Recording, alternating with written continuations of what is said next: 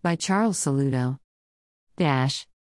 Today was a beehive of activities, which of course has become traditional with me since I married my queen. Every 31st of July, I work to create special moments for the woman who has become my rock and everything I ever prayed for in a wife.